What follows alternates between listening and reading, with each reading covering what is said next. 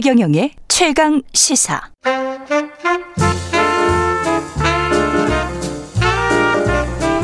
세상의 모든 뉴스를 탐구합니다.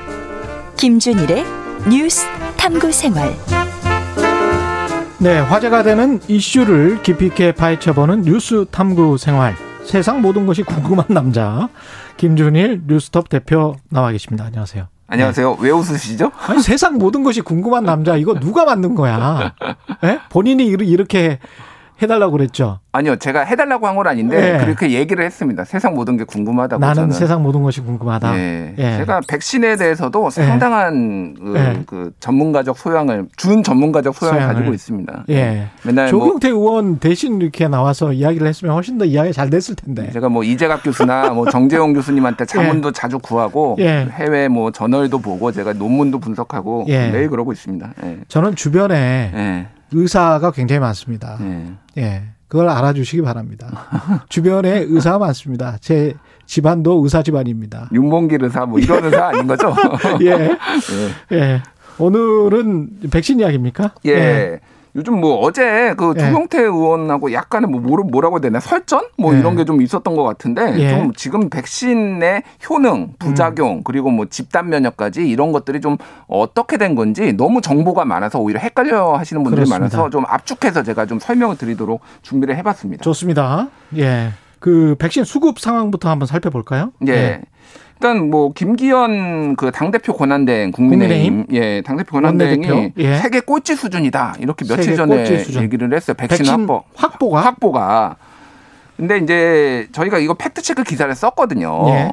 근데 이게 좀 정치적 레토릭에서 허용하는 한도를 많이 벗어났다라고 이제 판단을 했어요. 무슨 얘기냐면은 예. 예, 듀크대에서 운영하는 홈페이지가 있는데 음. 여기에서 이제 뭐 BBC, 가디언, 뭐 뉴욕타임스 이런 데가 다 여기를 인용해서 비교를 해요. 전 세계 백신을. 음. 근데 이제 전체 그냥 총 물량으로만 따지면은 한국이 전 세계 18위다. 음. 전 세계 18위고요. 이게 예. 중요한 거는 인구당입니다. 또 예. 인구가 많은 나라 적은 나라가 있잖아요. 음. 인구당으로 따지면은 한국은 전 세계 10위입니다. 지금 백신 확보 물량이. 경제 규모랑 비슷하네요. 예, 경제 규모랑 딱 비슷하고 음. 한국은 1인당 2.55회, 2.55회를 그 확보를 음. 했어요. 예. 그리고 뭐 영국이 8.18회, 뉴질랜드 6.57회, 뭐 캐나다 10.4회 이렇게 좀 많이 확보한 나라도 있는데 예. 저건 좀 과도하게 많이 확보한 거고 한국 정도면은 상당히 양호한 수준이다. 전 세계 10위 정도면은 예. 그렇게 볼 수가 있는데 이거는 이제 꼴찌라고 계속 얘기를 하니까 이게 올 초에는 약간 좀 많이 떨어지긴 했어요. 근데 음. 예. 어쨌든 정부가 노력을 해서 했기 때문에 음. 좀 사실관계 맞지 않습니다. 꼴찌 뭐 전 세계 아프리카 수준이다 이런 이런 예. 거 아프리카보다 훨씬 많이 했고요.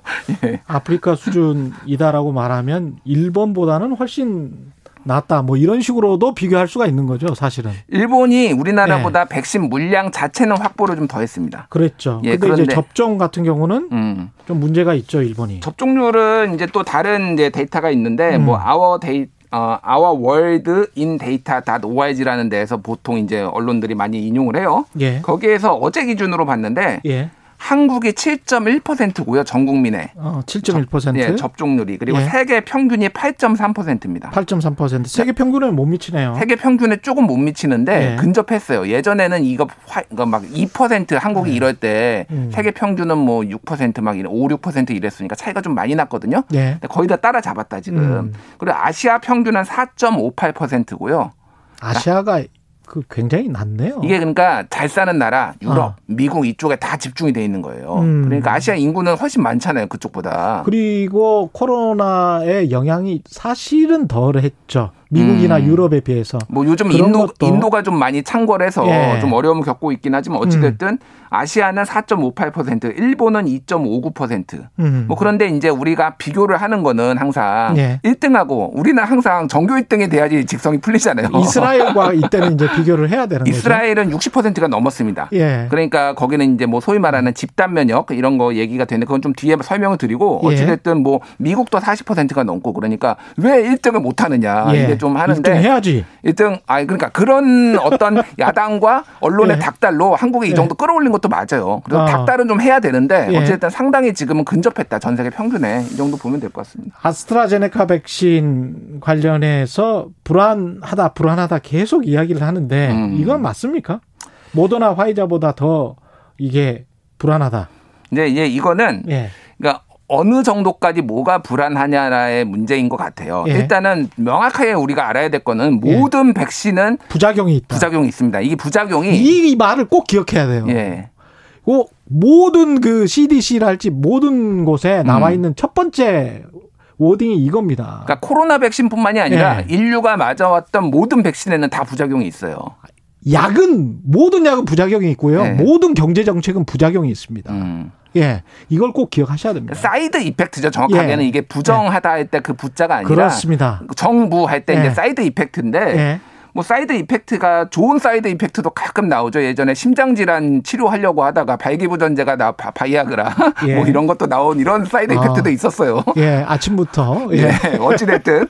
예. 근데 이제 이게 부작용이 모더나 화이자 계열의 메신저 RNA 방식, 이제 메신저 리보핵산이라고 불리는데 요 방식하고 그리고 아스트라제네카하고 얀센이는 바이러스 벡터 요 방식이 방식이 달라요 일단. 근데 음. 예. 이 소위 말하는 바이러스 벡터 방식, 아데노 바이러스, 감기 바이러스에 주입을 해가지고 이게 인체에는 무해한데 항체를 만드는 방식이거든요. 예. 요것들이 지금 혈전을 일으킨다라는 게 이제 공통된 그 지금 부작용이에요. 음. 예. 혈전이 이제 혈액 응고죠. 음. 근데 이게 얼마나 그러면 혈액 응고가 나타나느냐. 예. 이게 인종별로 다르고 나라별로 달라요.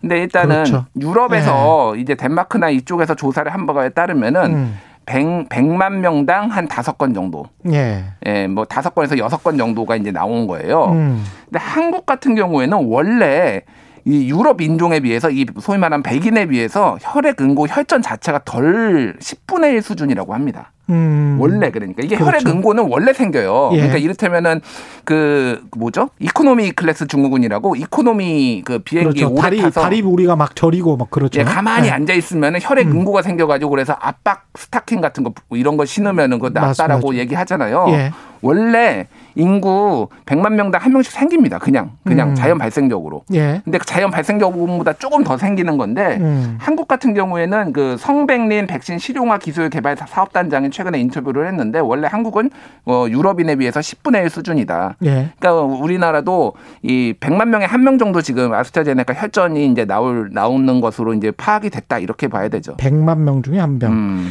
그리고 그 인종과 뭐 나라 말씀하셨는데 사실은 일본이 음, 관료주의나 이런 여러 가지 문제도 있어서 백신 접종률이 낮은 것도 사실이지만 음, 화이자밖에 지금 승인을 안 했거든요. 그렇죠.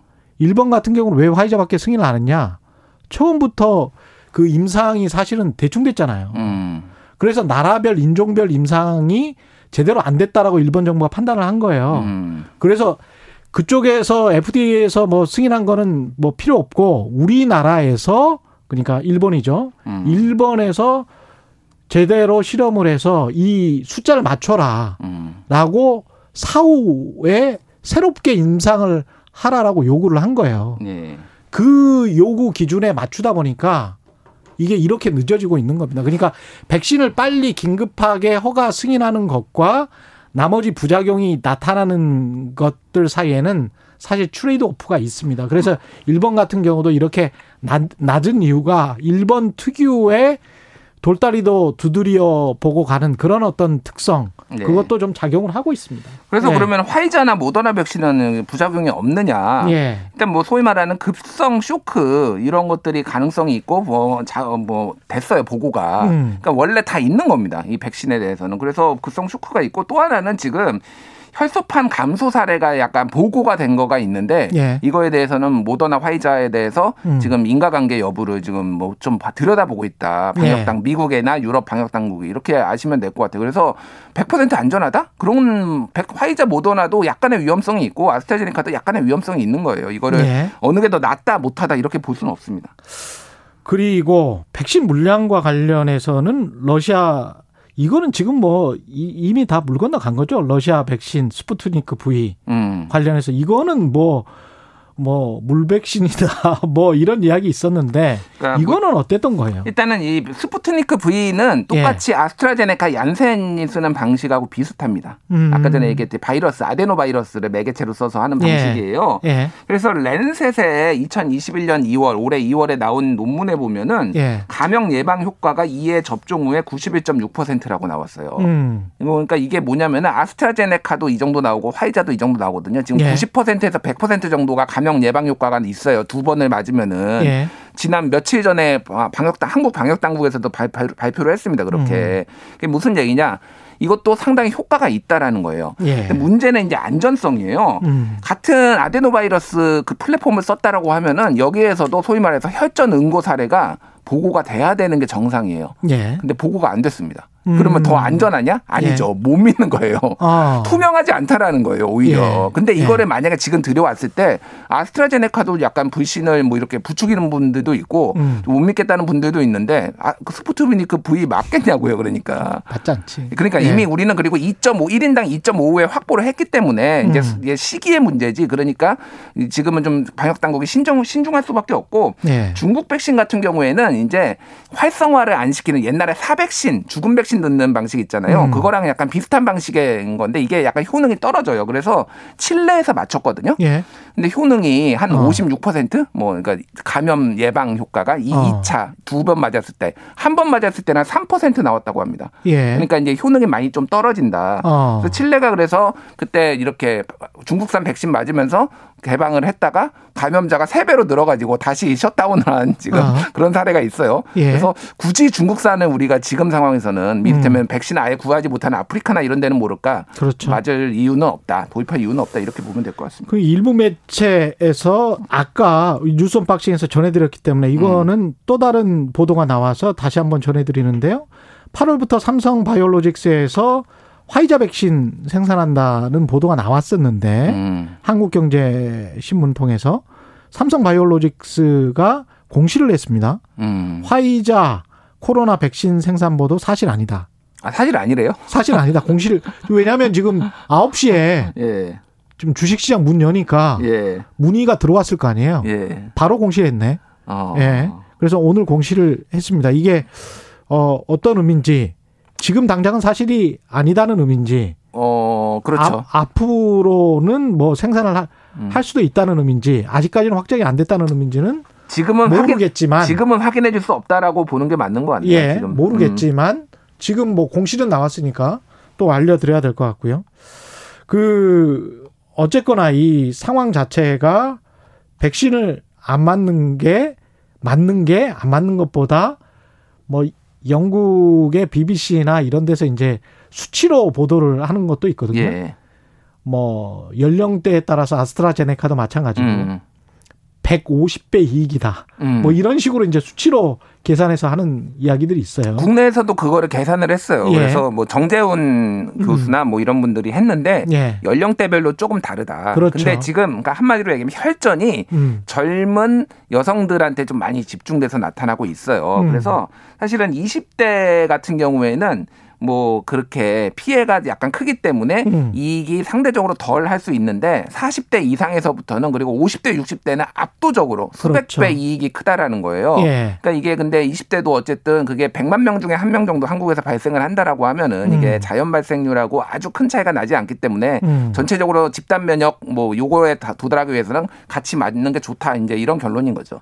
그리고 다른 변이 바이러스도 이게 맞서서 싸울 수 있는 가능성이 있다. 음. 이런 이야기도 지금 계속 나오고 있습니다. 사실은. 변이 바이러스는 네. 계속 또 측정을 해봐야 되는 문제라서 좀 그렇죠. 다르긴 하는데 어쨌든 예. 예. 전에 남아공 바이러스 같은 경우에는 음. 기존 백신이 효과가 절반으로 떨어졌다 이런 것들은 있는데 메신저 RNA 방식 같은 경우에는 또 금방 6개월이면은 플랫폼을 변경을 해서 또 만들 수 있다라고 하거든요. 예. 그게 그러니까 뭐 좀 새로운 대응책이 될 수가 있겠죠.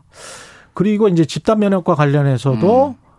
이거는 뭐 이게 끝나는 문제는 아닌 것 같다라는 분위기가 좀 있습니다. 과학자들 사이에서도 그렇고 음. 제약회사 회장들도 그런 이야기를 하고 음. 매년 맞아야 되는 백신 이것 같다. 독감 백신처럼. 사실 처음부터 그랬어요. 집단 예. 면역 70%가 가상의 개념입니다. 이게 그렇죠. 뭐냐면은 세- 한 명이 세 명한테 보통 자연 상태에서 전파를 하거든요. 음, 그러니까 자연 상태에서. 기초 재생산 지수 사회적 거리두기 안 하면은. 예. 근데 70%가 맞으면은 두 명한테는 잘 전파가 안 되는 거잖아요. 90% 예방 효과가 있으니까. 네. 그럼 나머지 한 명한테만 전파가 되면은 음. 사회적 거리두기 안 하면은 지금 천 명이 매일 발생하면은 매일같이 천 명이 발생한다는 얘기예요. 네. 그러니까 그러니까 사회적 거리두기를 계속 해야 된다는 거고 집단 면역 70%에 도달을 하더라도 예. 그리고 이게 이제 홍역 같은 경우에는 집단 아니 그 기초 재생산 지수가 12에서 18 정도로 공기 매개이기 때문에 상당히 높아요. 이거는 네. 지금 3이거든요. 우리가 음. 얘기하는 코로나 바이러스는 그래서 홍역은 집단 면역의 수준이 95%입니다. 음. 95%가 항체를 가지고 있어야지 집단 면역이 된다라고 했을 예. 때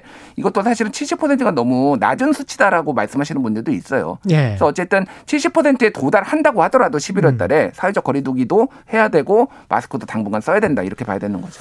그리고 우리 언론이 좀 조심을 해봐야 되는 게 생각을 해봐야 되는 게 치명률에 관해서 꼭 한번 검토를 해보시기 바랍니다. 음. 지금 한 2천 명 사망자가 안 나오고 있잖아요. 예. 근데 치명률도 한 1점 전체적으로 봤을 때도 음. 1.5 이하로 떨어졌고 특정 연령대 특히 49세 이하 같은 경우는 음.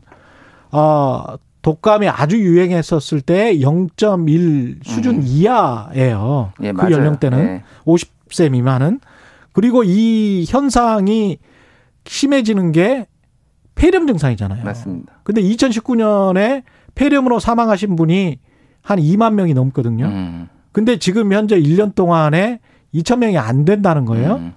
그러면 치명률이 급격하게 낮아지고 있고 20대는 뭐 걸려도 별 부작 뭐뭐 느끼지도 못한다는 거 아니에요? 거의 그러면 예. 예. 감기 그러면 수준이라고 이- 봐야 되죠. 예. 이거를 앞으로는 뭐 경제나 여러 가지를 생각해서 관리하는 수준으로 음. 가는 게 맞다. 그리고 음. 점점 그렇게 돼가고 있다. 이것도 자세하게 한번 팔로우를 해보십시오. 치명률 그러니까 같은 경우도. 백신을 네. 맞으면 중증 예방 확률 아까 전에 감염 예방 확률이 그렇죠. 90%라고 했고요. 중증 예방 확률도 95%뭐 음. 90%가 나온다라고 해요. 예. 그러면 백신은 70대 이상 어르신들이 맞은 다음에 이거가 그냥 감기 수준이라고 한다라면 조금 더 우리가 어, 계속 방역을 하더라도 운신의 폭이 넓어지겠죠. 굉장히. 그리고 평년에 비해서 사망자 숫자도 한번 음. 비교를 해보십시오. 국제적으로 봤을 때. 그러면 한국 같은 경우 일본도 이거는 마찬가지인데요. 음. 대만도 마찬가지고 평년보다 오히려 사망자 숫자가 준 음. 2020년의 경우에 몇 안 되는 나라입니다. 한 파이낸셜 타임즈에서 50개국 정도를 비교를 해놨는데 음. 미국이나 남미에 있는 나라들, 뭐 영국도 포함해서 유럽에 있는 나라들 상당수는 사망자 수가 몇만 명 수준으로 급격하게 증가를 했고 한국, 대만 같은 나라들은 평년 수준 이하입니다. 음. 이런 것들도 좀 감안을 하셔가지고 너무 코로나에 그렇게 집착을 하는 그런 보도는 안 나왔으면 좋겠습니다. 예. 말씀 감사하고요. 여기서 끝마치십시오. 싸우지 마십시오. 그리고 나는 평화로운 사람이에요. 저는 평화로운 사람입니다. 네. 건들지만 않으면 됩니다. 팩트만 틀리지 않으면 돼요. 예. 김준일 뉴스톱 대표였습니다. 고맙습니다. 예, 감사합니다. KBS 일라디오 최경영의 최강시사 듣고 계신 지금 시각은 8시 48분입니다.